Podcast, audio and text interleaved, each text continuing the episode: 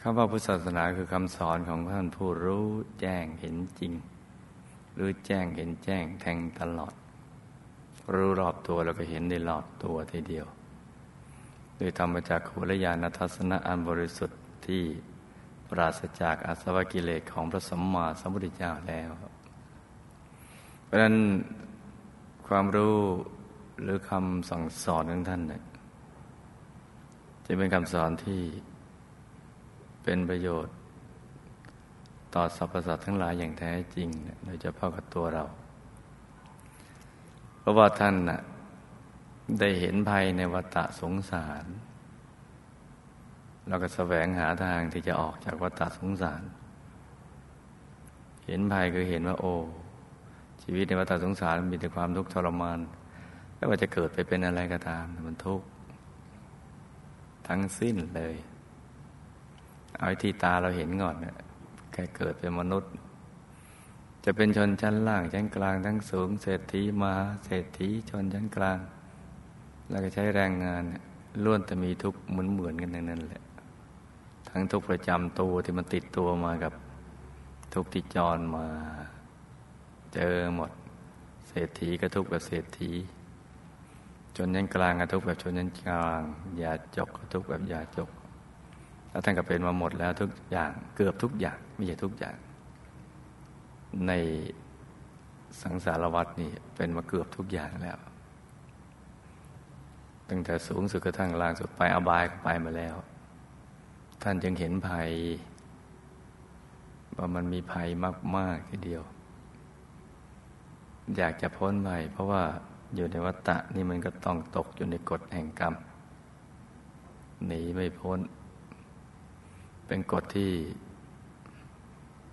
ใครก็ไม่รู้ ออกกฎเกณฑ์เอาไว้ ว่าถ้าหากก็ทำได้ทางกายทางวาจาทางใจ ทุกอย่างล้วนมีผลทั้งสิ้น ไม่ว่าบุญหรือบาป ไม่ว่าบุญหรือบาปล้วนมีผลจะเจตนาหรือไม่เจตนาก็ตาม เจตนาแรงหน่อย เจตนาก็ท้ายๆบางทีเนี่ยมันก็ยังแย่งอยู่นะเวลาไปอ่านในตำรับตำราเนี่ยเจตนาเป็นตัวกรรม เดี๋ยวก็ไปเจออีกตัวอย่างอะพอปัจเจกพระพุทธเจ้า โดนหอกในพานพุ่ง โดยไม่เจตนาตายประกรรมในอดีตคือเอาเข็ม เย็บจีวรไปทิ่มชึกโดนตัวเลน ก็เลย ก็ต้องสรุปว่า ทั้งเจตนาและไม่เจตนาแล้วก็เป็นมีผลแต่เจตนาแรงหน่อย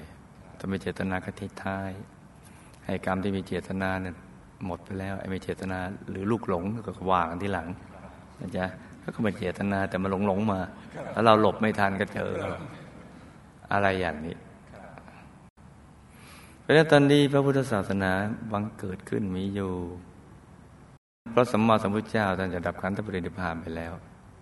แต่แล้วยังมีคำสอนของพระองค์ท่านเป็นสิ่งแทนตัว ที่เก็บรักษาไว้โดยพระภิกษุสงฆ์ภิกษุสมณเณร